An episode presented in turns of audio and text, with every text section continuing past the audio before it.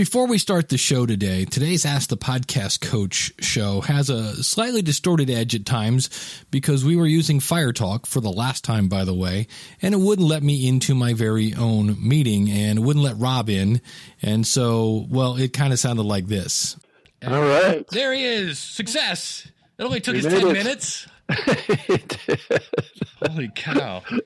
Now, for the most part, it's not that bad, but I just want to let you know that's what's going on. And I was so happy that Rob was finally in the meeting that I immediately just launched in and didn't really check my volume levels. So that's what's going on, but it's definitely listenable. And here is the show. As the podcast coach for September 24th, 2016. Let's get ready to podcast. That's the dancing part. There you go. Get your freak on. All right, welcome aboard. It is time for Ask the Podcast Coach, where you get your podcast questions answered live. I am, uh, I guess, the podcast coach. That would make me Dave Jackson from the School of Podcasting, and we are here every Saturday at 10:30 Eastern Standard Time or 7:30 PST. And uh, that guy right over there is still not Jim Collison, who's uh, out on assignment. Uh, it is the one and only. This guy's been doing podcasting before there was podcasting. He's uh, the head of content. Is that your official title?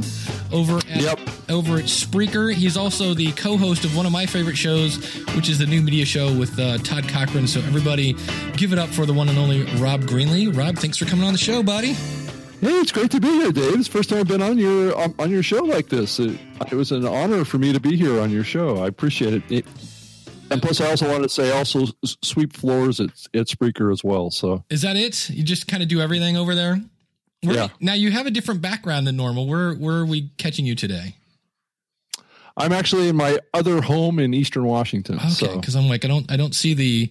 Usually you have the the the cool shirt and a, a cat on your desk, and that is not the case yeah, today. exactly. No, not not today. Um, from podcastfiend.com, the one and only uh, Jeff Perry uh, is coming on in. And uh, so I was on Jeff's show talking about podcast success a couple weeks ago. And there he Hey, is. Hey, How are you, buddy? I'm good. Sorry, my phone just started going off. Uh, I'm good. How about you guys? Good. doing doing fantastic. So I, I've got a quick question for the both of you about social media. Okay. Um, mainly, I've been coming to this crossroads, I guess you could say, is automation versus authentication. Uh, and by that I mean, Mhm. is it good or bad to have automated uh, tweets and Facebook posts and stuff like that to sort of promote your show? Um, you know, is there a threshold of where you know things should be? You know, how often should I be doing it? If I should be doing it at all? You know, uh, because I know Dave, I, I, see that you promote your show, and and, and I've been thinking about using you know services like Hootsuite or Buffer or something along those lines to sort of increase my social media activity because I feel like I haven't been uh, at the top of my game when it comes to promoting my show through social media. So my question is: Is automation good to use, and if so, is there a, a limit to it? Go ahead, Rob. I was just going to ask you what what type of automation are you specifically referring to? Are you talking about scheduling um, tweets or yes, or- scheduling tweets and stuff. okay, yeah, because there is two different kinds. There's there's platforms that'll you know like will share the same post across multiple social networks. Mhm. Um, so anyway, yeah, I mean, I think it's it's probably okay to to schedule things. Um, it's it's less spontaneous and it's less probably um, less connected to communicating with a particular user in a conversation. Typically, it's more of a conversation starter, I would think. Um, but if you're not, you know, paying attention to what's happening after you post it or something like that, maybe you can miss out on some of the the discussion about it. But I don't know, Dave. Go ahead. Yeah, I'm kind of on on board with you. I like to take content that I've created and automate it. What I don't like is there are some tools that'll go out and just look for a keyword and bring it over. So it's stuff that I've created. I use a, a, a tool called Tweet Jukebox. And what I've done is I, I follow my rule of I don't tweet uh, like I have it set. I think I do like maybe two tops three a day. Um, of past shows. And then in between that, when I wake up in the morning, I'm looking for current news articles and anything that I find that I think my audience might like. I will share those out and I will actually buffer those as well. The reason I use Buffer for that is Buffer, I have it, I go in like, I don't know, twice a month and it looks at how often, like it, it looks at my audience and kind of sees when they're online. And then it'll make, and it'll say, how many tweets do you want? I'll go, I want four a day tops. And uh, it then looks and says, okay, well, based on where your audience is, these are the prime times to get the most views.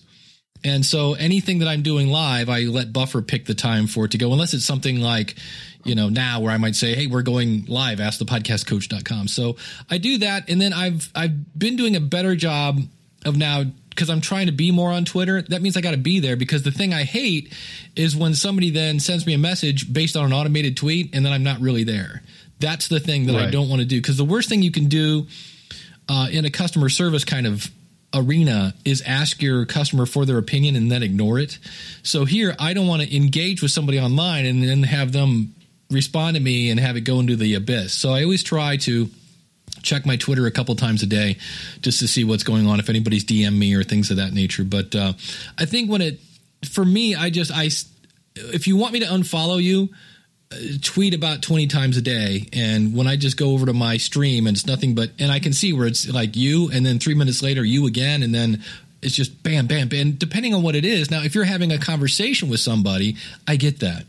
But when i just see you know just and and if there's if it's all about you i guess that's the other thing it's kind of weird. I try to send out things that are not about me. It's that whole gary vaynerchuk jab jab left hook uppercut Yeah, whatever it yeah. was Jab, So- jab, jab, right hook. yeah, so I always try to send out stuff, you know, about what's going on in podcasting, things like that, and then, um, you know, maybe once a, a day I'll I'll send out something about a latest show or something like that. I think that's what I have TweetDeck to do. So I, I've got a quick follow up. Then, Sure.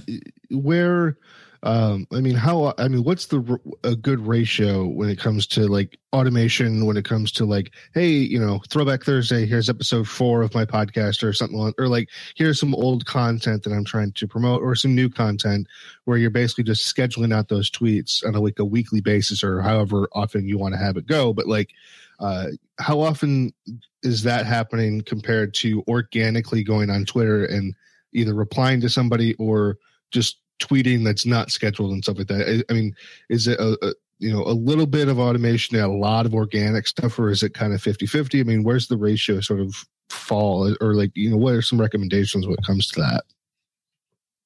Rob, you want to take that one first, or Well, I think that I mean I tend to not use any any automation at all on my tweets. I mean, every tweet that I do is organic to the moment and in and hopefully engaging in a in a conversation if possible. I mean, I do tweet a lot about you know the shows that I'm on and and the the podcast that that I do, and I I feel like at times that I I, I maybe do that too much um, and not you know put as much content in there that uh, would actually engage someone to have a ha, have a conversation. I mean, I I really enjoy kind of sparking that kind of stuff where where there's a back and forth and a whole kind of thread al- al- almost on on, on Twitter, and it's and it's always fun to do that. So. I don't tend to use the, the the automation tools at all. I tried it at one point, and I just it just didn't feel right to me. So Yeah. anyway, I hope that answers. I, I don't know Yeah. that there is a quote right answer. I think it's whatever Yeah. your audience is going to be able to tolerate. Uh, I know for me, the minute I see a tweet that says the daily blah blah blah is out, here's the link. Ignore. I, I just go and unfollow because I'm like, if you're if you're not even gonna find information for me that you know you you just let something scrape an RSS feed. Now you're gonna. I'm just like, nah, you're not even trying. Um, but that's just my own personal opinion, and you know, when, when in doubt, you know, ask your audience things like that. Um, see what they're up for. But I, the other thing I think, at least for me, that I've it dawned on me, like the other night, I had done a Twitter search for start a podcast. So all these people saying, you know what, I think I might start a podcast, and I would reply back to them and said, hey, I would love to help you with that. If you have any questions, blah blah blah, ask the podcast coach. And I, I did that like four in a row. And I was thinking, you know, if anybody's watching my Twitter stream, they're going to see every one of these where I'm saying, I would love to help you. I would love to help you. I would, I'm like, well, that's not very good. And then it dawned on me, nobody's watching my Twitter stream 24 seven. And if they are, they're Yeah. going to go, Oh, look at Dave. So I think sometimes we magnify and I don't Yeah. want to say that nobody's watching, but I don't know what the average lifespan of a tweet is. But it's Yeah. it's probably I know when I look at my Twitter stream thing, it's just and so I know Chris uh, Nessie in the chat room said, "Have you guys ever thought about a hashtag?" And I thought about that. The thing I hate is SOP also stands for Standard Operating Procedure, and so I need like SOPC or you know, and then anything that would make sense is you know seventy seven characters. You know, hashtag Dave Show about podcasting. You know, that's just not going to work. So I've thought about it. I just haven't come up with a cool hashtag. So I, I came up with one and I've been thinking about doing um it- it's same it's in the same vein as like what buffer does a buffer chat every wednesday morning or whatever. Um i was thinking about doing I, I mean i don't know if i have the right clout to it or not but it's an idea that i've got to basically do like a weekly thing where i have people in the podcasting space as like quote unquote guests during this like twitter chat and just have like ha- hashtag pod pod chat or podcast chat or something like that Mhm. it's something that I've been thinking about doing for the last couple of weeks now. I just haven't implemented it yet or, or done anything with it, but it's been something that's been crossing my mind. there's an Yeah, I think that's a good point. I've I've um, been involved in those type type of an events, uh, and it does tend to engage audiences a little bit more and and followers to have that, you know, like a Twitter event almost, where you have, you know, the audience or the people, you know, you've promoted it in advance, and over time, people learn that you're going to be there at a certain time. And one of the problems I think with Twitter is is that it it, feels kind of disconnected from from users um, of of Twitter, and I mean you're you're just putting out things hoping that somebody will see it, but you almost need to, I guess, purposefully engage. I guess is the thing, and I think it's a good idea. Yeah, that's one thing I've never seen. It's kind of like a unicorn to me. Is a Twitter chat. I've heard people say I'm hosting a Twitter chat. No, I yeah, I've I've participated in those before, Dave, and they they're really really fascinating, and I've I've seen it actually really really spike m- my engagement on Twitter as well. yeah. But it needs to be something that kind kind of attracts people to want to want to participate in. I mean, it's typically done around celebrities, but but I think it could could could be done around a topic. Um, I know there's a, a pretty cool hashtag called uh Pattern. Oh, is it Pattern? Modern Fam- family. Yeah, that is uh interesting. So Yeah. but uh I, I just something. Yeah. I, I to me, I just I think we all have our own versions of why we use Twitter and how we use Twitter, and I think Yeah. In the same way, it's kind of like do unto others as you want them to do to you. It's like I don't try to tweet a ton because I don't want somebody doing that to me. But on the other hand, I want value, so I don't automate stuff, but I schedule stuff ahead of time. It's it's kind of uh, you know. And then uh, in the chat room, they're talking about a plugin called Revive Old Post that you can, uh, if you're using WordPress, you can put that on and have it um, just randomly send out a a post. So Well, and now um, there's a good chance that Twitter could be sold for thirty billion dollars. I don't know if you guys saw that. I in the did not hear that. yesterday. No. to who? Uh, I guess uh, Google and Apple and Microsoft are are looking at buying it, and possibly even Facebook. So Interesting. I don't think Facebook will ever go. I think Zucks is going to hold on to that until, you know, the day he dies, but Twitter might go. That's interesting to me. Because, I mean, Twitter's been, like, if you look at the stocks, it's just been pew, just Yeah. straight down the line, like, for the last year now. Um, So you're saying that all th- like one of those companies would buy it, or all would go into Yep. get? no, no, it's probably they're all bidding on it right now. Interesting, because it's got to make money eventually. You know what I mean? I don't know that has it generated any revenue. I know they have ads Yeah. now. Yeah, I mean, I don't know that it's Profitable. doing doing really really great on the ad side, but I think, I mean, it's a public company and they've they've they've typically been okay in the past. Yeah, I haven't seen the the, the stock. So you're saying that the stock has been off quite a bit. Yeah, it's been it's been going. I think it's. I, I have to check it again, but I checked it a few months ago, and it's just been steadily declining for a consistent amount of time. I forget how long it's been, but uh, it, it, the stock has just been going down. Um, people have been saying for years now that Twitter is on its way out. You know, places like Snapchat, Instagram are sort of taking over because that's where all the attention is. That's where everybody is interested in going. Um, I don't know if it's because it's photo and video or if it's just because that's what the kids are doing now. Uh, Mm-hmm. because now everybody's mother is on Twitter and Facebook. Right. So no, nobody wants to be on it.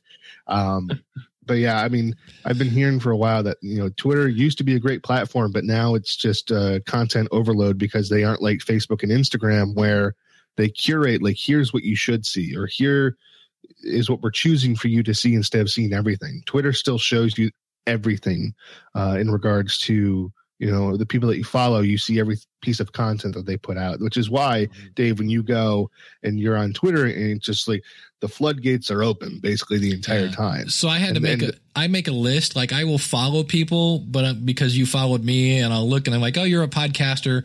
But I like I have a, a list of just School of Podcasting members. I have a list of people that talk about podcasting, and then I have my feed of everything that is just. And I'm like, okay, I caught Yeah. none of that. Yeah. Yeah, so it's it'll be interesting to see because I I always say I still say somewhere in the road, Facebook is not going to be Facebook. I don't know if it'll ever happen, but I just I've seen so many things that people have said, oh, it's too big. There's no way that'll ever happen. It's way too big. And I go, mp3.com was pretty huge back in the day, and it's a dead horse. So, because again, it's like you said, when grandma's on Facebook, the kids are not going to want, you know, we had a problem with that in, in my family where grandma was on Facebook and my stepdaughter was in college and she was on a boat in a bikini and grandma was like, you need to put some clothes on, you know, and it was like, all right, I'm out of here. If grandma's giving me fashion advice.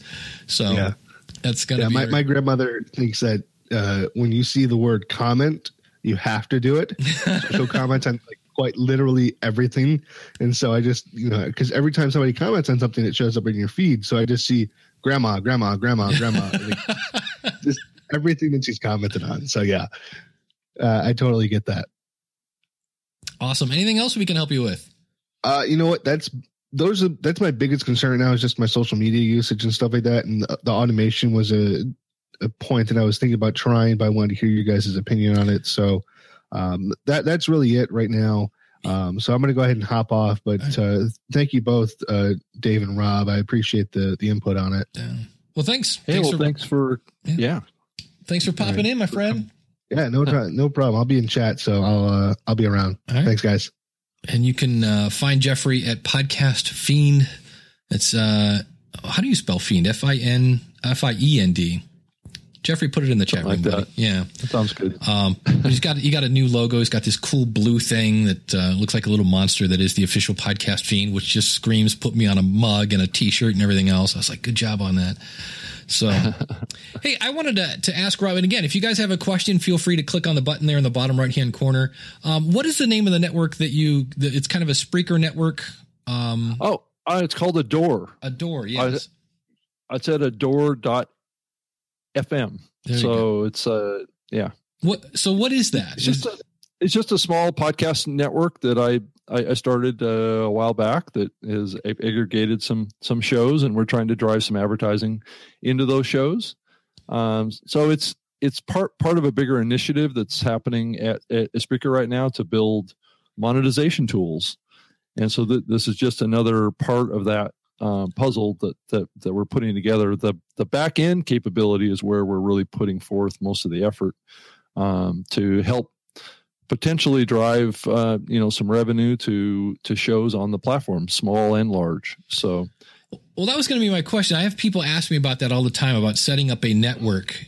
And Mhm. I, f- I was talking to somebody and I can't remember who it was. And I probably wouldn't say if I, I knew, but they are basically saying that they drive everybody to their network page and like there's one Amazon link for all the shows.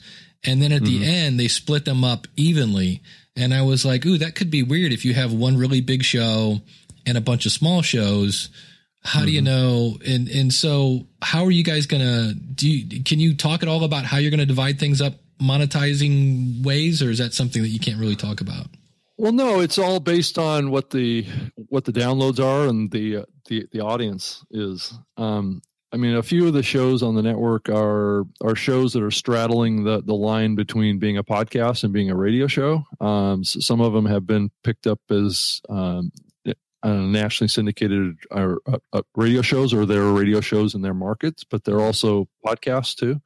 Um, so it isn't that I purposely have necessarily done that. It's just that the shows that, that were attractive to me at the time um, happened to have those connections, and it and really it gets back to to talent. Uh, it gets back to um, folks that are really really skilled at being being broadcasters per se.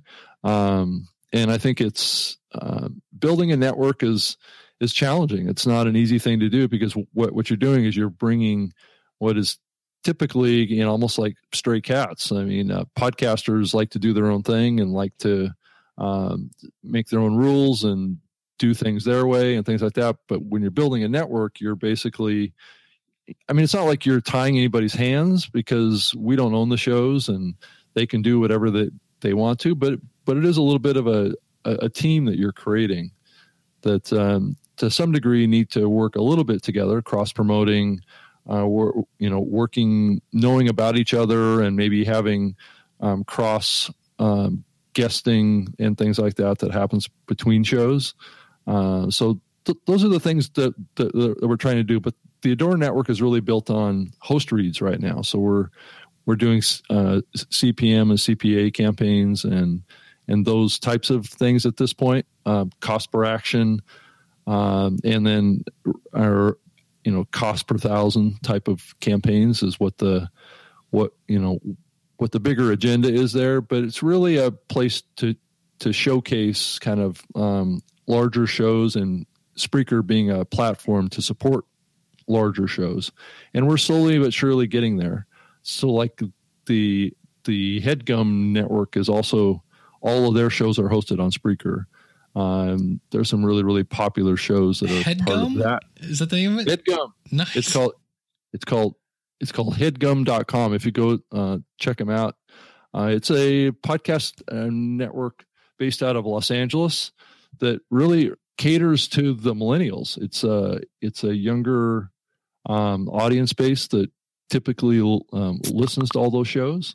Um, they're all funny and humorous, but but the big common thread across um, that particular network is um, authenticity and being being real. And I think that's the big trend line around the popular shows that are appealing to young people are are ones that are talking about topics that are typically not politically correct to talk about. Right. You know what I mean? Uh, so it's uh, so anyway. Th- that's what's going on with Adore. It's just a side project, really, for me. Um, my main job is to be a podcaster and to help support other other podcasters to get on Spreaker and and know how to do that. And I've also been working a lot with uh, uh, live events as well. So, well, that's one of the the coolest things about Spreakers. You can go live, and uh, mm-hmm. to me, I always thought it would be cool to have like local sports. You know, have yeah. a, have a guy doing the whole "Hey, welcome to tonight's," you know, Mogadore Wildcats game, and you know, have the have a microphone there to maybe pick up the crowd a little bit, and then you know, because you just can't get that information any place else. Be uh, always interested yeah. to go hyper local because that's really one of the cool things for me about yeah. live is live events. And when I saw you at Podcast Mid Atlantic, I know you were doing some live. Show. I think you streamed the whole thing live, didn't you? Yeah, I did. Yeah, yeah, off of a a Nexus Seven tablet, um, sitting on a desk.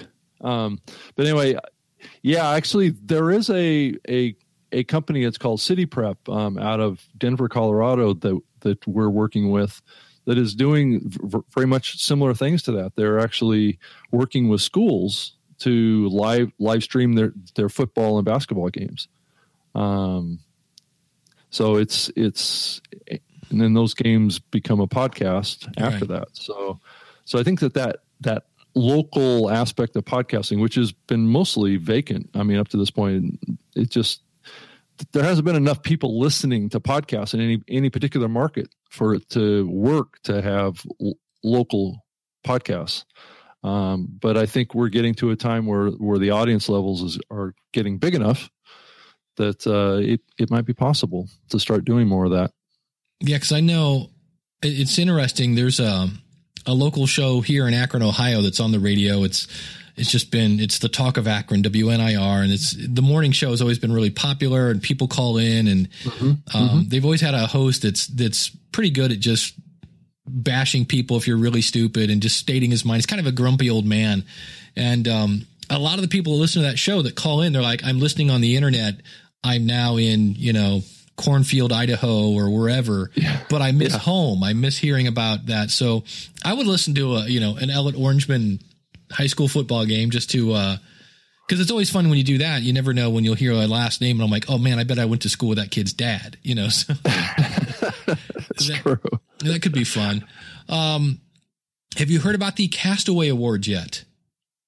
I have not heard about the Castaway awards. I Awards. just heard What's about these this morning. In fact, I just saw this in Facebook, and this is where something, if you're doing anything for podcast, it's castawayawards.com.au. It's an Australian podcast awards. And what's interesting is their site is up, but it's not like there's almost nothing there except a register button. So you can register for that if you're a Australian podcaster. So it's kind of celebrating all things Australian, Roy, and uh, good day, and you know whatever blooming onions and all that kind of fun filled stuff. But I, on? Day? Good day. yeah, and uh, so I'm just always amazed because I I know there was a um there was some sort of meeting in Atlanta a couple weeks ago that I never heard of. It was like you know a PodCamp mid uh, Atlanta or something like that. I'm like I never heard Hmm. any of that, and I just thought, wow, these people need to start reach out to the community. Yeah, yeah, it's like you out know, community. reach out to you on the Spreaker Live show and Robin Elsie on you know the Libsyn show and and uh, Let us know, and we'll we'll definitely talk about it on our shows. yeah, I was like, holy cow. Um, Kim had a a, a little thing. Kim from uh, on the table podcast.com. She uh, said this might be a good topic. She was uh, she got an email. And this is not a Spreaker thing for the record. I, I don't know if maybe you being on her, she thought it would bring it up, but this is, you, you get this everywhere. oh, of course. and somebody said, uh, "Hello, my name is Gift." So right there, I'm like, okay, that's kind of different. Please contact me via email ID, which he did give his email. I will write you via email and explain why I contacted you and all you need to know about me. Okay. And Wow. I think her point was maybe we should talk about how to know spammy things on your comments if you're on WordPress or really whatever platform you're on. You're going to get things like this. Oh yeah. And for me, one of my tips, and I got to watch how I say this, but there are times when you see people, because on one hand, you might have somebody who has a legitimate question, but English is not their first language. So it's very broken. But usually that sometimes can indicate that this is um, not a legitimate question because the English is so bad. So that's that's the tricky part.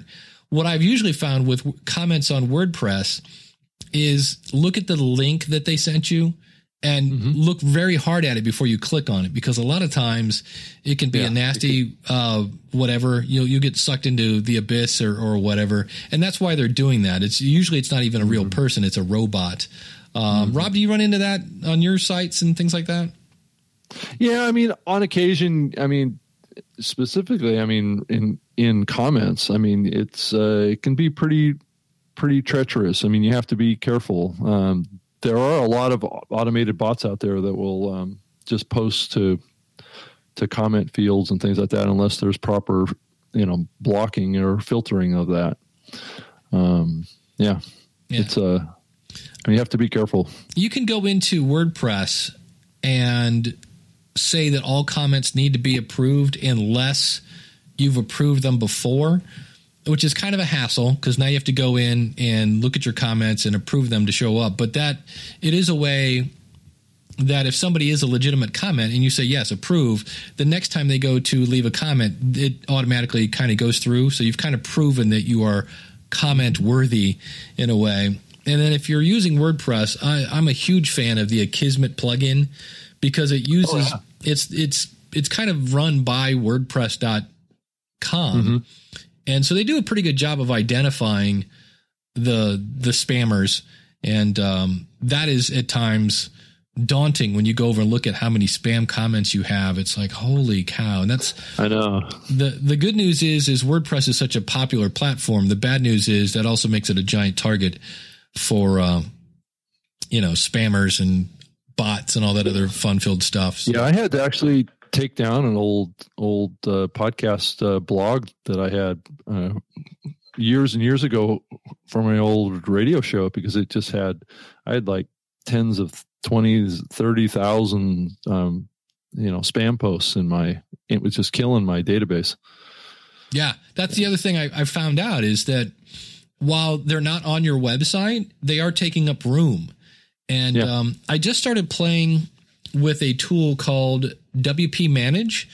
And it's not for everybody. It's meant for people who have multiple WordPress sites and you can kind of see everything in one spot.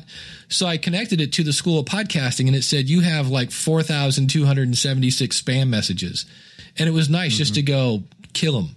And it, it optimized my website for some stuff. It was pretty cool. And what's nice about it is it's free. It's, they just got bought by GoDaddy.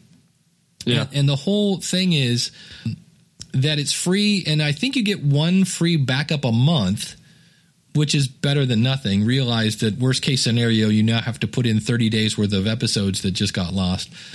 But I think if you want to back up more frequently, and it'll back up to Dropbox and insert, you know, Google Drive, all this other stuff, it's like two bucks a month. And I was like, sold. And I think when they got bought by GoDaddy, they changed their pricing structure because they didn't used to be that cheap. It was it was I forget what it was. It's um let me put a because they do have an affiliate program, of course.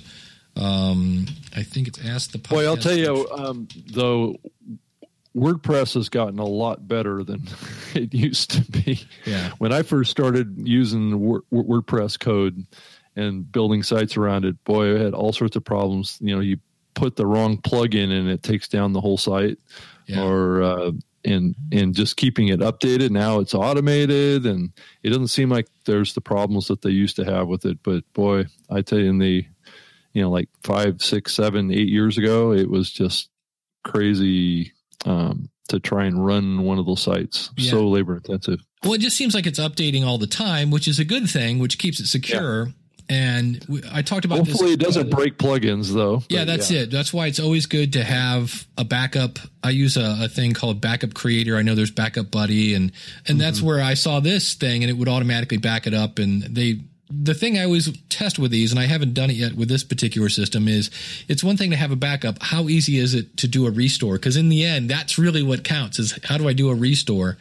And Mm-hmm. um, so that, uh, so I've been playing with that, and it's funny because there's another one called um, CMS Commander. And it's pretty cool, but it's the only reason I went with this one because I think they both, in terms of feature wise, it was about a wash. This one has a really pretty interface. I just went in; it was super easy to do. Um, so Daniel has a question for you. He says, uh, "Question for Rob: What amount of live listening do you see for Spreaker shows?" Are you asking? I mean, um, it's pretty significant actually. There's there are a lot of shows on on Spreaker that only do live. Um, so and and it doesn't even go into a podcast. Um, so you know that's what's interesting for me working at at at Spreaker, coming out of the podcast community was where pretty much everything was like uh, podcasts on demand, downloadable, all this stuff. But when you look at Spreaker, there there are a lot of people out there that want to create kind of like what, what you would call a call a radio show, but it's an online radio show, and they never cl- click the box to make it available as a download. Um, Wow. and it's and it was really fascinating to me the the average um length of a show of a live show is actually longer than a show that's done um, as a recording um, and put out on, demand people listen longer to live content than they they are willing to listen to on demand content which is that's i mean across the board i mean it's not a huge difference but it's like maybe two or three minutes uh, longer on the um, live side than on the download or or um, on demand side See, I could see that if they're not putting it out as a podcast, because if you if you're not there, you're not going to get it. Whereas, if yeah that's if, true if it's a podcast, they're like, ah, I'll just I'll catch it later. I do that occasionally. but across yeah i mean across the board it's it's it's uh that those are the numbers it's like i I think the the average length of an on demand uh, listen is about 25 minutes, um, and the average length of a uh, live uh, show is actually I think like 28 minutes. Hmm. Uh, so it's not huge. There's not a huge difference there, but it's interesting that it's more right. Um, and it speaks to. So I I guess at least on Spreaker anyway, this the sweet spot for creating content on the platform where the the average is is around like i said between 25 and 30 minutes is the average length of a program on the platform and that's across that's across like 60 70,000 shows um, so you it's a pretty good sample but i don't think it's indicative of what you see on any other uh, platform because i mean unless that platform has streaming live streaming ability it's obviously not going to be an option but but it would be curious to see what FireTalk, you know, what their average length of an episode is here, and what the audience engagement is t- to that period um, as well. I mean, I think it's it's always, you know, I come from a radio kind of background to some degree, and I spent a lot of years over there. So live has always been part of my my thing that I like to do, though it's scary as hell to be live. Uh, it's you know, if I go back to the lifetime that I was in the the radio station um, for many years, it was uh, you know people wouldn't call in on time, and I'd come back from break and I wouldn't have my guest, and Oh, there's just a lot of stuff that would happen that you just kind of like always ha- have to have backup content all the time because it's it, it, if that guest doesn't show up, you have to have something to talk about, right? So you're always overproducing or creating too much content or extra content all the time if you're trying to do a live program unless you're like doing doing like we do here and Todd and I do on the on the new media show. Is just um, get up in the morning go go to your microphone turn on your your webcam and just start talking about whatever you know comes up it's almost like going going to a Starbucks and s- sitting down you know on with a friend and just talking and that's kind of like what we're doing here One of my favorite shows uh, is called Marketing Over Coffee. It's um, Christopher Penn and yeah mhm, John something. Um, I forget his name. But they literally used to, John Wall, thank you, used to literally go to a Starbucks, or I think it might have been a Dunkin' Donuts, and you'd hear them like every time somebody got a Frappuccino, you hear this, and they have since switched to, uh, I think they do it as a Google Hangout now, but for a while it was just two guys over coffee talking about what was going on. And um, yeah, I always go out to different Facebook groups, or if people send me questions during the week, I try to put them here just in case a nobody Yeah. shows up, and uh, you know I always have something to talk about. I did see a, a cool thing in the chat room. Um, Michael said. Uh, so if you have a show on Spreaker, it can be downloadable and live. Yes, absolutely. So yeah definitely um, I had it almost started this morning. I was going to go live on Spreaker, and then when we're done, I just go over and hit stop, and it instantly turns it into a podcast if you want it to. And um, I've always said if um, and if Rob Walsh could close his ears, um, if he's listening, if somebody says I want to do a podcast on my phone, and I'm like, here it is, Spreaker, because you just talk into it. It's live. You have a little chat room there, even on your phone. Yep. And then when you're done, boom, you hit stop. Podcast done. You know, and it's can, done yeah and so it's super duper easy that way. And so, yeah, and I actually like Spreaker's chat room, um, even though we have our own here. But when I was playing with Mixlr and Spreaker, I actually liked the um, the Spreaker chat room a little better. It was pretty cool. So if you're a person that like, look, I have a face for radio, and you want to do a live show, um, have you guys ever thought about jumping into the the Blog Talk Radio pool and having a, a phone call in option? Yeah, I mean, it's something that we've uh, talked about as a team um, quite often, and it's part of our, our our plan. But the the problem that comes into it is we don't be careful what tools that you give users um, because I think that that's kind of what got Blog Talk Radio in trouble a little bit was was the fact that they gave out tools to produce content that produced bad bad quality audio, um, and and people used them.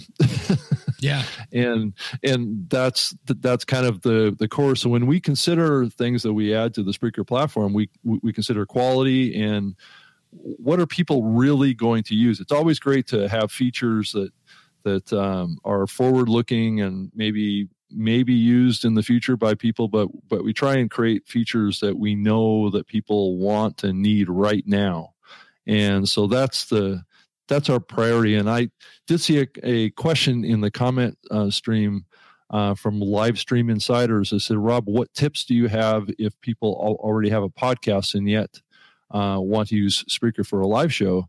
And I would say just go over and create an account on Spreaker and you can do, uh, do, do your live episodes right there. And if you wanted to, you just take them out of there and add them to your podcast feed if you're hosting on Libsyn or other places. I mean, I mean, you can get those episodes out of those live shows, Yeah, you, and yeah. you can do a couple things there. If you're if you're using the Spreaker feed, they have a really cool embeddable player. Uh, but Mm-hmm. if you're like, oh, I'm already using PowerPress, you can get the direct link to the MP3 file and Yeah, just copy that, put it into PowerPress, and uh, Yeah. and then you'll get your stats over in Spreaker as well. And that's what's the thing is kind of interesting. You can see how many people listened live versus how many people listened um, later, and that will be that will vary, I'm sure, from show to show. But, Oh, it does. It actually it really really varies a lot. I know there are some shows that um, just get thousands and thousands of live l- listeners, and it's really fascinating to to listen to those shows to find out what they're doing that's connecting you know with their audience at that level. And oftentimes those shows have a lot of comments too, like six to ten thousand comments per episode. And wow, I mean, these are like uh, two to three hour shows. Um, so, you know, one is uh, uh, called Beyond Reality Radio. It's actually ho- uh, hosted by Jason Hawes, who's the the host of the Ghostbusters TV show on Sci-Fi. Um, so, so he does a show um, that that that garners. I, think he's getting like six to eight thousand listeners and probably a fifteen hundred comments dur- during his show. Now, does he have a team there to handle the comments? Because that's that's insane. Yeah, I think he has.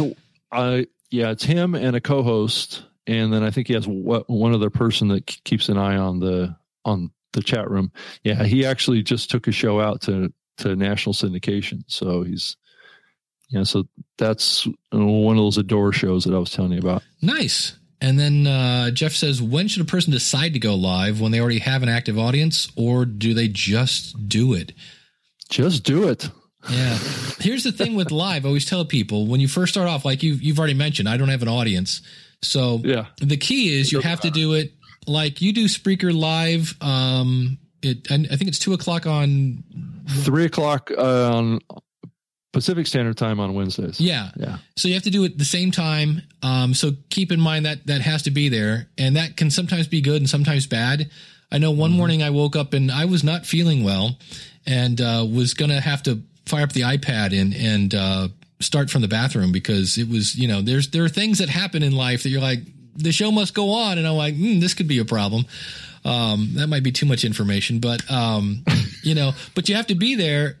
Otherwise if you jump all over the place that's one of the, the kisses of, of death to any tv show. I just saw one that was really popular and it moved to a new day. And i was like uh-oh uh, why are they because sometimes they'll take a popular show on tv to to try to have a good lead in for a show that's not doing so well but if they keep moving it around um, i forget there was a really popular tv show for a while and they said one of the reasons it kind of went down is that the network kept doing that. They kept trying to use it to boost their ratings on other nights. So you have to kind Yeah. of be at the same time, the same week, and then just realize it's a whole different skill. Like I haven't done this at all today, but I should have been going, Hey, if you just joined us, we're at askthepodcastcoach.com slash live. We're here every Saturday at 1030. And, uh, we're, we've got Rob Greenlee here from Spreaker this week. You know, it's called a reset. And then a lot of times I do that live and I will cut it out for the podcast because if it's a podcast, you, you've been here. They're already there, right? Yeah. Yeah. I laughed when uh, Andrew Dice Clay first started a podcast. He just wanted to be like Howard Stern and he kept doing resets through the whole podcast. And I just felt like going, somebody needs to tap him on the show and go, excuse me, Dice, it's a podcast. They're, they're not tuning out. And, uh, Yes, exactly. This isn't the radio. yeah. Yes. So it is it is fun. There's there's I will say the one thing that's cool about live is right here we're looking at a chat room and there's nothing better than instant feedback as opposed to putting it out as a podcast and maybe somebody will email you back or things like that. So it's definitely got a there's a definite juice. There's a bit of adrenaline that's going on when you do something live. But on the other hand, you also have to be able to have the skill. Like for us, uh, we're bringing in people. So I'm always ready, willing, and able. And it's a hard skill to do, but to kick people out. Um, uh, it's been a couple months ago. We had the if, if anybody was here, we had a, a, Russian guy that just kept coming in. This is back on Blab, and he just kept mm. complaining about Blab. And I'm like, this is not the Blab helpline.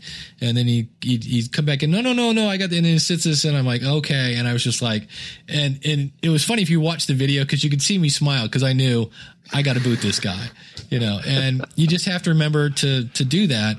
And with some people, they will get on and then not get off. Like they'll ask their yeah. question and, or they'll ask their question again. And you just have to realize at all times you are the gatekeeper between you and yeah. your audience. So yeah. it's it's a fun skill. if um if you want to read on that, Valerie Geller has a great book called Beyond Powerful Radio, and she has a whole thing about mm-hmm. handling live and and that skill, and it's fun. So and like yeah, it's said, something that you have to learn. It's I mean, it's not something that's going to immediately come come easy to you. Probably, I mean, unless you're really really skilled at being a podcaster right now, it does does require you to just kind of like relax because it, it can be a little tense at the beginning, right? It's like you know, but I guess you know, I, you and I have done this so many times that it's we don't get stressed out about it. It's the same thing, you know, it's the same thing getting up in public speaking at conferences or anything like that. I just don't get stressed out about it. I used to years ago get pretty, you know, tense about it and got the butterflies in the stomach and, and, um, you know, worried and, but now I, I, I just don't, I just get up there and talk to people. And that's kind of, kind of what this game is all about. Yeah, that's it. It was, um, you had some ideas at podcast Mid Atlantic. You were moderating a panel that I was on and that's yep. just where I I've seen you moderate so many panels and I'm like, all right, I'm in good hands with Rob. and I, but I really didn't know a whole lot what was going to be coming at us. And it's no. just like, all right, I'm just going to answer a question and I'm on the panel here for some reason. So assuming they, you know, we're going to stay in my wheelhouse and uh, we had a good time. So you just kind of yeah. roll with it. And, um, you know, it's like this morning, you know, we were about 10 minutes late uh, getting in here due to technology. Now, behind the scenes, I was like, if you could have listened to the mixer thing, I'm back here going, God bless them. And just like, I just wanted to punch something. But, you know, it, the good news is people will stick around. And if they don't, uh, thank you to Heather, who was saying, I, I saw her comment, it's definitely worth the wait. Yeah. Um, so, well, that's nice. That's nice of her to say that. yeah. So, there's also a, um, they started this last year, a gratitude award uh, mm-hmm. at International Podcasting Day. They have a they kind of changed the not so much rules, but this year they're um, using my podcast reviews. And if you go to uh, schoolofpodcasting.com slash M as in Mary PR for my podcast reviews, um, you can get a free account for this. But one of the cool things that it does is it tracks international reviews. So they're going to run sort of some sort of algorithm and the person with the most, the widest variety of international. So in other words, oh. for me, it'd be people outside the U.S. Um, yeah. Okay, sorry, I'm I'm saying that wrong. Um, you must register through the IPD link. Sorry about that.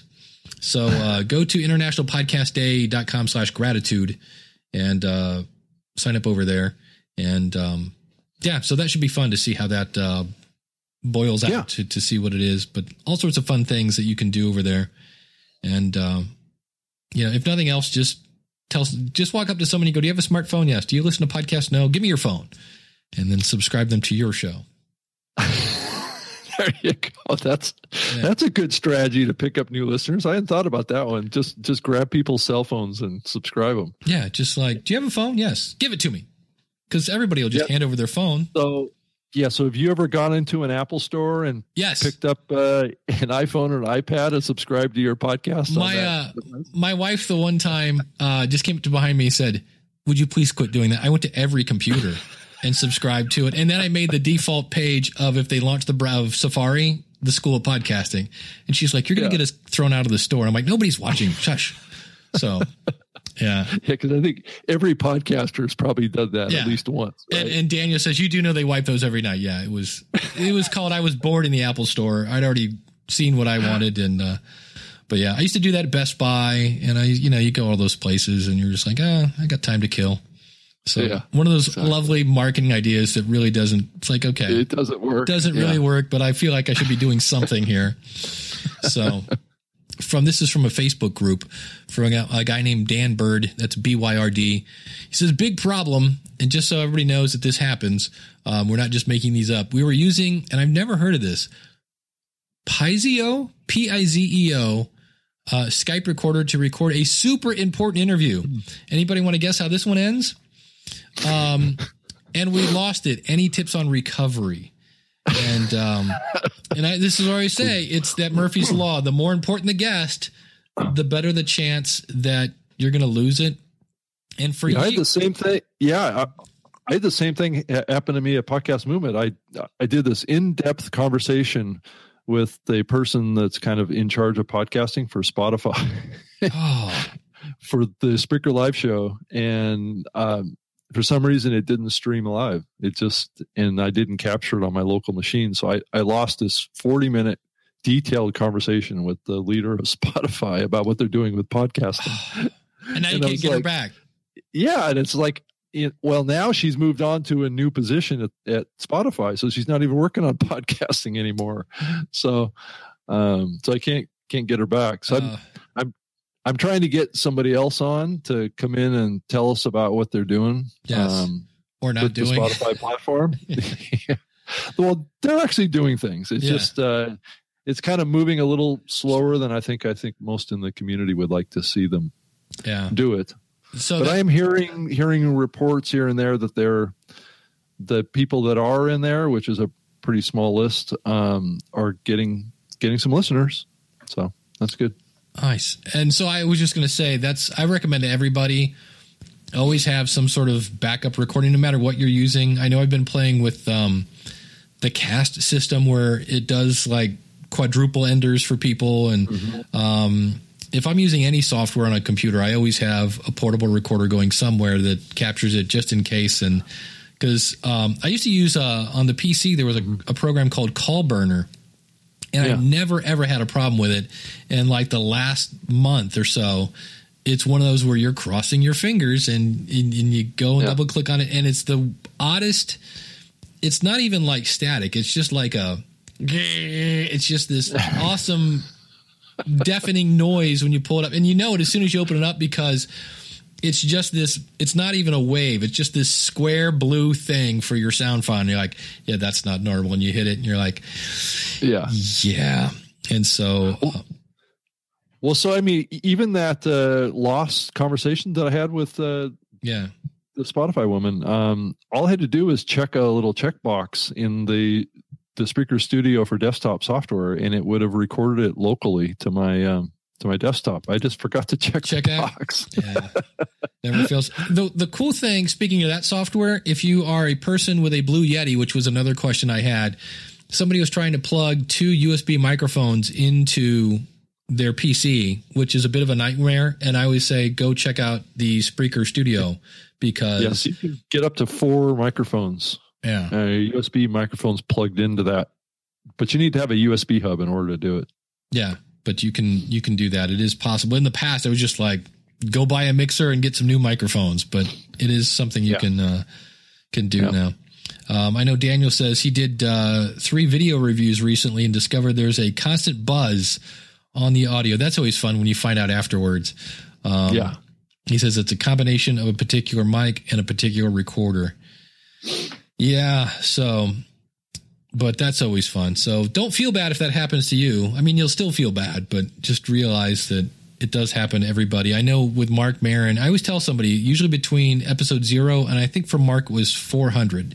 So I say somewhere between there, you're going to probably lose one or have one that's um, yeah. not great. I had uh, it's going to be this week's episode of the School of Podcasting. I, I interviewed a woman from um, the Netherlands, and I was using this cast system, and she had the world's clearest headphone headset mic. I mean, it was like there was to say there was no bass to this is an understatement, but I didn't notice it because we had the total. It sounded like Skype.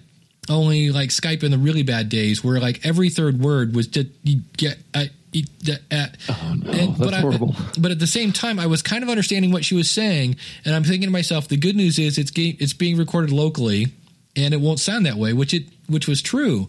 But what I mm-hmm. couldn't figure out because the audio was so bad is she had like everything with an F, a P, an H, or a B had this huge plosive.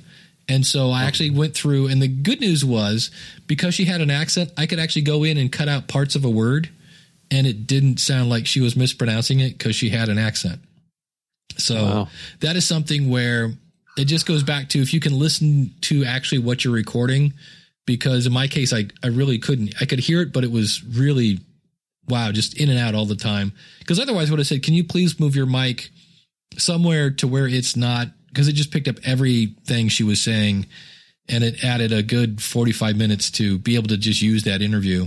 And then I, there were things that I might have kept in before, but because there were so many plosives, I'm like, nope, don't need that answer. Next, next. So I really scaled it down. So, but I was surprised how, uh, especially S's, because somebody will say an S and they'll kind of drag it out, or an F or an H that you can cut out part of that and still have enough for the H to where it doesn't sound like it was it was cut out. But it was it was a nightmare. So For those that like to do uh, very detailed editing, right? yeah, it was one of those things. Well, it was a matter of, am I going to use this? And I felt bad because she was really excited to be on the show. And it's, um, it's also something I might start doing is because that was a case. Because normally I pick my guest and she approached me and said, I have this book about how to grow your confidence. And I'm like, well, that would be good. My audience has imposter syndrome at time. I said, can you send me your book? So she did. Then she emailed me back in two weeks and said, Have you read the book yet? I'm like, "Mm, Nope, I haven't. You know what? I tell you what, let's just set a date that'll force me to read the book. Well, I read the book. And the first part of the book was stories of people who, who, you know, I didn't have any confidence and then they did. And I'm like, well, that's a great story, but I'm not sure that's really going to help my audience. And finally at the end, she had strategies. And I'm like, okay, this is cool. Cause I was like, mm, now what do I do? Cause I'm going to promote a book I don't really like. And so, um, that would be number one. I don't think I would have done that again. I, I'm like, let me read your book and make sure it applies to my audience. But then, um, the fact that I didn't hear her audio first, I think I might start telling people if you'd like to be on the show, just record yourself doing the Pledge of Allegiance or whatever you want to do. Tell me what you had for breakfast and send it to me because there's a standard for audio. And if you don't get it, I'm going to tell you here, go buy this microphone and, and go there. And I think that will also weed out, you know, as you say, the men from the boys kind of thing. I don't know. I don't get that a lot, but that's just something every time I've ever done that where I'll have somebody on my show that I didn't pick that basically talked them onto my show. It's not been a great experience audio wise or just content wise. So if you, do you get a lot of that? People asking you to be on your show. do you have no idea who they are. Yeah, I mean, that, I mean, it's it it comes in spurts. I would say. I mean, it's. I get pitched a lot of stuff. Um, there's just so much um, new happening in the space right now. Um, people coming up with new ideas and things like that. I think it's a really exciting time in the space, um, and people are constantly re- re- reaching out, wanting to be guests on this. Or, um, though I would say that the the new media show has been a little bit of a challenge for, for me to get guests on there here recently, and I'm not sure exactly why that is. I think it has to, a little bit to do with the the, the the fact that it's on Saturday mornings. And I don't know if you have a struggle trying to get guests Saturday mornings, but You you you're the first person from the the West Coast because I have plenty of friends on the West Coast, and then I'm like, that'd be seven thirty your time. They're like, yeah, not happening. yeah, so it can be a it can be a little bit of a challenge trying to book guests, and I think also our show tends to be a little bit uh, critical of certain parts of the of the non or slash somewhat podcasting community. Um, more on the you know, so I try and invite pretty high level people, and um, oftentimes they have family obligations and they can't can't join us. And a lot of the newer people into the podcasting space are more on kind of the the business side, or the ones that I would like to talk to on the on the show are not podcasters. Yeah, They don't. I mean, a lot of them don't even really have microphones or really know how to use them or you know, webcams or anything like that. So they, it's really kind of an interesting trend. It hasn't always been like that. I mean, I mean, uh, back in the early days of me doing doing that show, and and Dave, you're probably you know you probably had this experience as well, but um, it wasn't any problem getting guests on because all the podcasters I was reaching out to all had microphones and were good Yeah. at doing that. But if you start reaching outside of that community, trying to pull in new people, um, it, it it becomes a challenge. I mean, Yeah. it's I mean, a lot of new people just don't podcast. yeah. and then you get them with their laptop and their built-in microphone, and Yeah, and I get that too. You know, or on their their their iPhone or something like that while they're driving somewhere, or it just yeah. a lot of fun. But uh, well, we're gonna start wrapping things up here. Uh, Are we done already? No, we're not done really. We're we gotta we do a little post show. But this is the end. This is the end of the free version.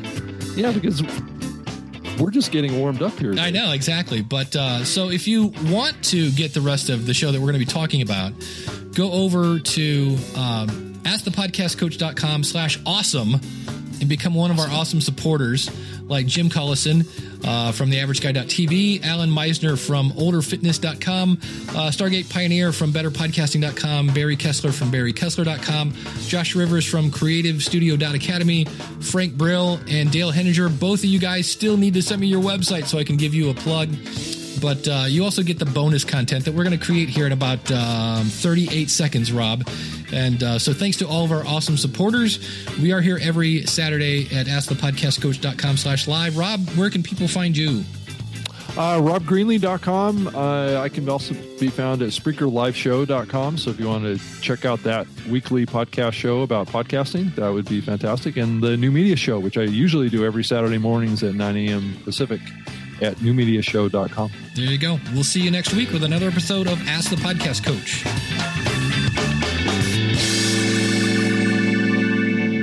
This podcast is part of the Power of Podcasting Network. Find it at powerofpodcasting.com. Changing the world, one download at a time.